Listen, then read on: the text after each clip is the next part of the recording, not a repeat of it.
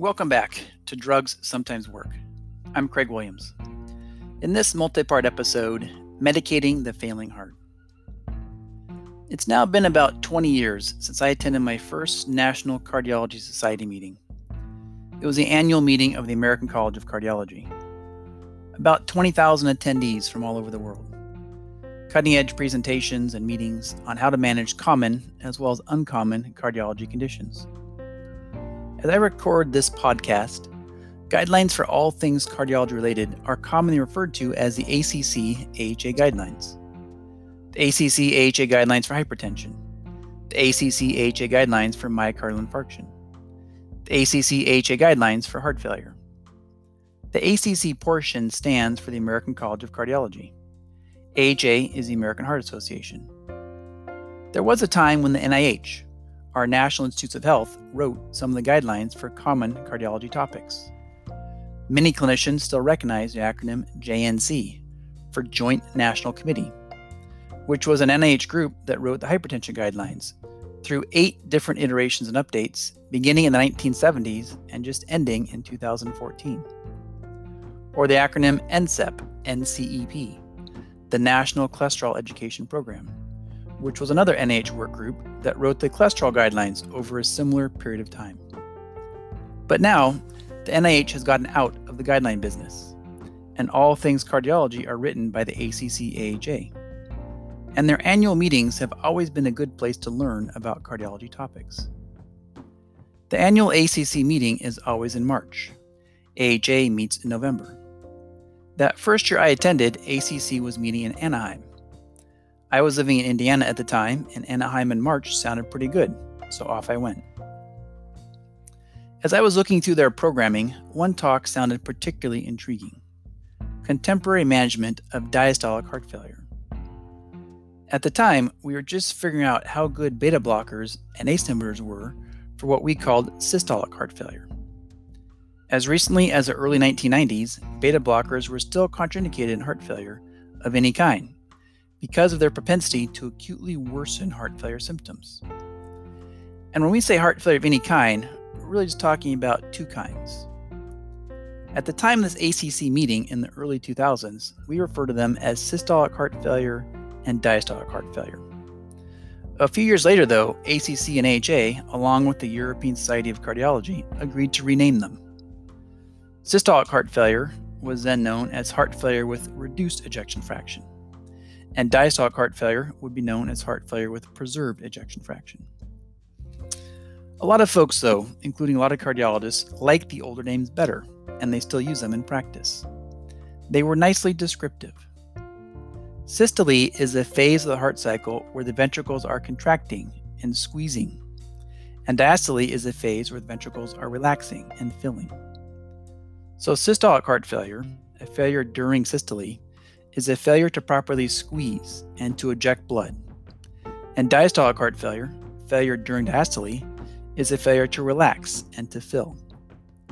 Regardless of which etiology is occurring, cardiac output drops because I'm either not ejecting a sufficient proportion of blood with each heartbeat, or there isn't enough blood in the left ventricle for me to eject.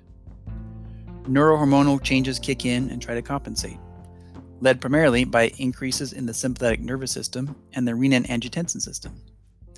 But eventually, things deteriorate anyway, and symptoms of heart failure ensue. And while it is true that failing to squeeze properly results in reduced ejection fraction, and failing to relax properly results in a preserved ejection fraction, the old language of systolic and diastolic failure was nicely utilitarian. And while there's no going back now, if you still want to call it systolic heart failure and diastolic heart failure, that's okay with me. Okay, back to Anaheim about 20 years ago and our ACC talk on managing diastolic heart failure. I had high expectations for the talk because pharmacologic interventions for systolic failure, aka heart failure with reduced ejection fraction, were proving quite successful. But in that way, the talk was disappointment. Not because the science wasn't good, but because early interventions were proving ineffective.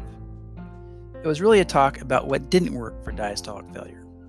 And at the time, aside from using diuretics as needed for edema, there were no proven therapies for diastolic heart failure. Clearly, diastolic heart failure was something quite different from systolic heart failure. And in fact, that was the main message everyone took away from the talk, which included a nice discussion of the pathophysiology of diastolic failure and the fact that the increasing incidence we were seeing was being driven by poorly controlled hypertension in the community. An elevated blood pressure means increased afterload for the left ventricle. And just like any other muscle, when the left ventricle works harder, it grows bigger. Not unlike curling barbells makes the biceps grow bigger. Making the left ventricle work harder makes that muscle grow bigger too. But while larger biceps might be nice, in this case, bigger is not better.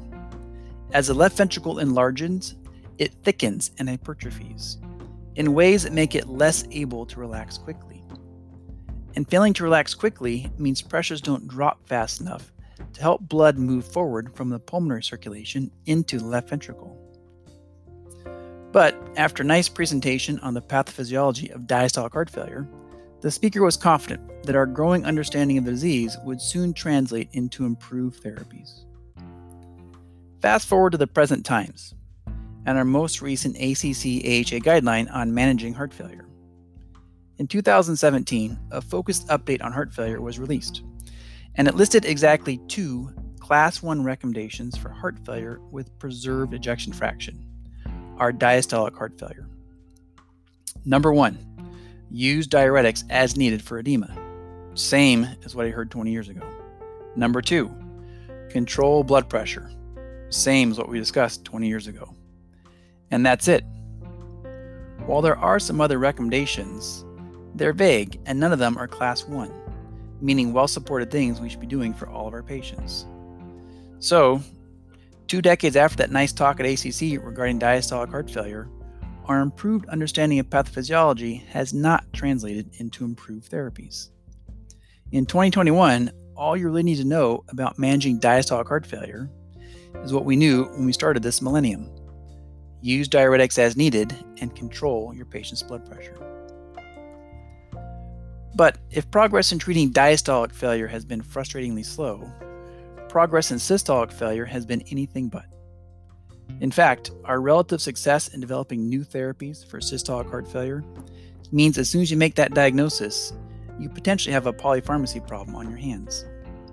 No less than eight classes of drugs are now discussed in editorials and guideline updates for systolic heart failure. A couple of cardiologists summed it up nicely in an editorial in 2020 by explaining how we become, quote, victims of our success in failure, end quote.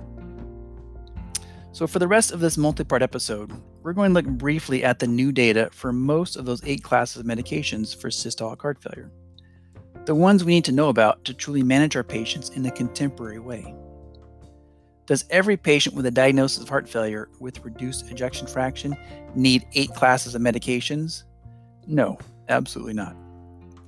But what should be considered optimal medical therapy for systolic failure in 2021? Which, if any, of those newer agents really improves on what we've been using for systolic failure since I attended the ACC meeting two decades ago? To understand that, we need a little bit of history. In fact, a bit of history is often just as important to understanding the evolution of drug therapy as it is in other areas of life. But unlike in some of those other areas of life, in the world of evolving drug therapies, failing to understand the past doesn't doom us to repeat it but it does greatly limit our ability to put newer therapies into context.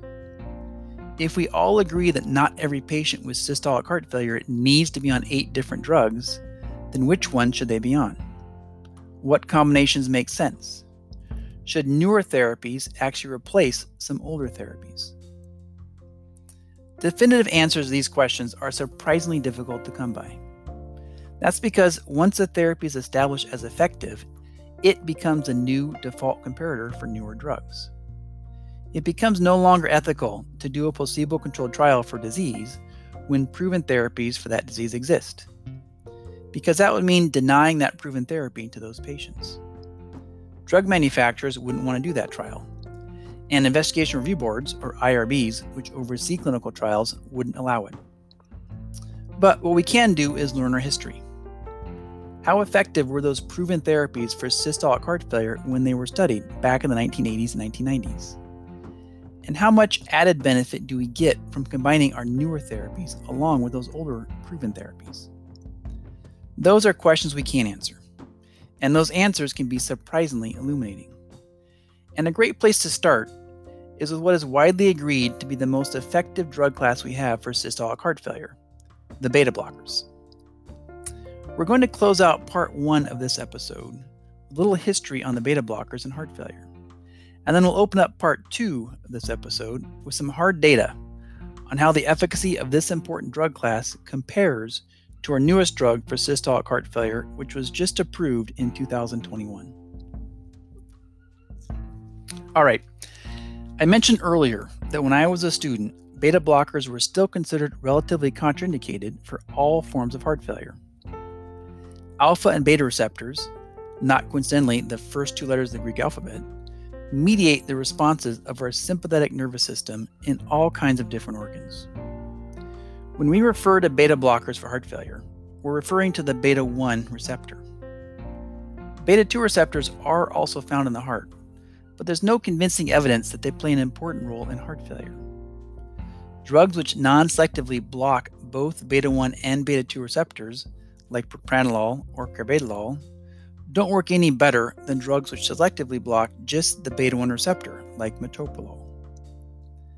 The heart muscle itself, in the myocardial cells, beta 1 stimulation increases contractility and helps to maintain ejection fraction. In systolic heart failure, that makes sense. And in fact, wanting more contractility is a primary reason for revving up the sympathetic nervous system. Crank out more epinephrine and norepinephrine and get more squeeze out of that heart muscle. But over time, that's like keeping your foot pressed all the way down on the accelerator. The engine starts to overheat and eventually to fail. As that happens to the left ventricle, ejection fraction drops cardiac output drops, and eventually our patient starts developing symptoms of heart failure. Beta blockers are the brake on the system, literally blocking that excess sympathetic drive. But just like when teaching teenagers to drive, we have to be careful in how we apply the brakes. Slam them down too quickly, and things slow down too quickly. Ejection fraction can drop too much, and our patient can experience an acute worsening of their heart failure symptoms. That was a problem with some of the early trials of beta blockers done in the 1980s. Researchers started figuring out from animal models that beta blockers could paradoxically be good for heart failure patients with reduced ejection fraction. But higher doses of beta blockers were started, like what was commonly used in hypertension. Contractility dropped, cardiac output went down, and many patients' symptoms got worse. They would come back to the emergency room or even be admitted to the hospital with an acute heart failure exacerbation. So we learned. We started applying the brakes more slowly. Pills were cut in half, lower dosages were started, and up titration was done slowly. That gentle application of the brakes worked. Studies that used echocardiography showed that while ejection fraction still dropped a bit in the early weeks after starting a low dose beta blocker, it started to come up within a couple months and by six months, virtually everyone's heart was doing better. But how much better? And what outcomes were improved? In short, how good is this core class of drugs for systolic heart failure? And how do our newer classes of medications compare? We'll pick that up in part two of this episode. And we'll also put a twist on the old saying that the difference between a drug and a poison is dose. So I'll see you soon for part two and until then, don't forget medications for heart failure sometimes work.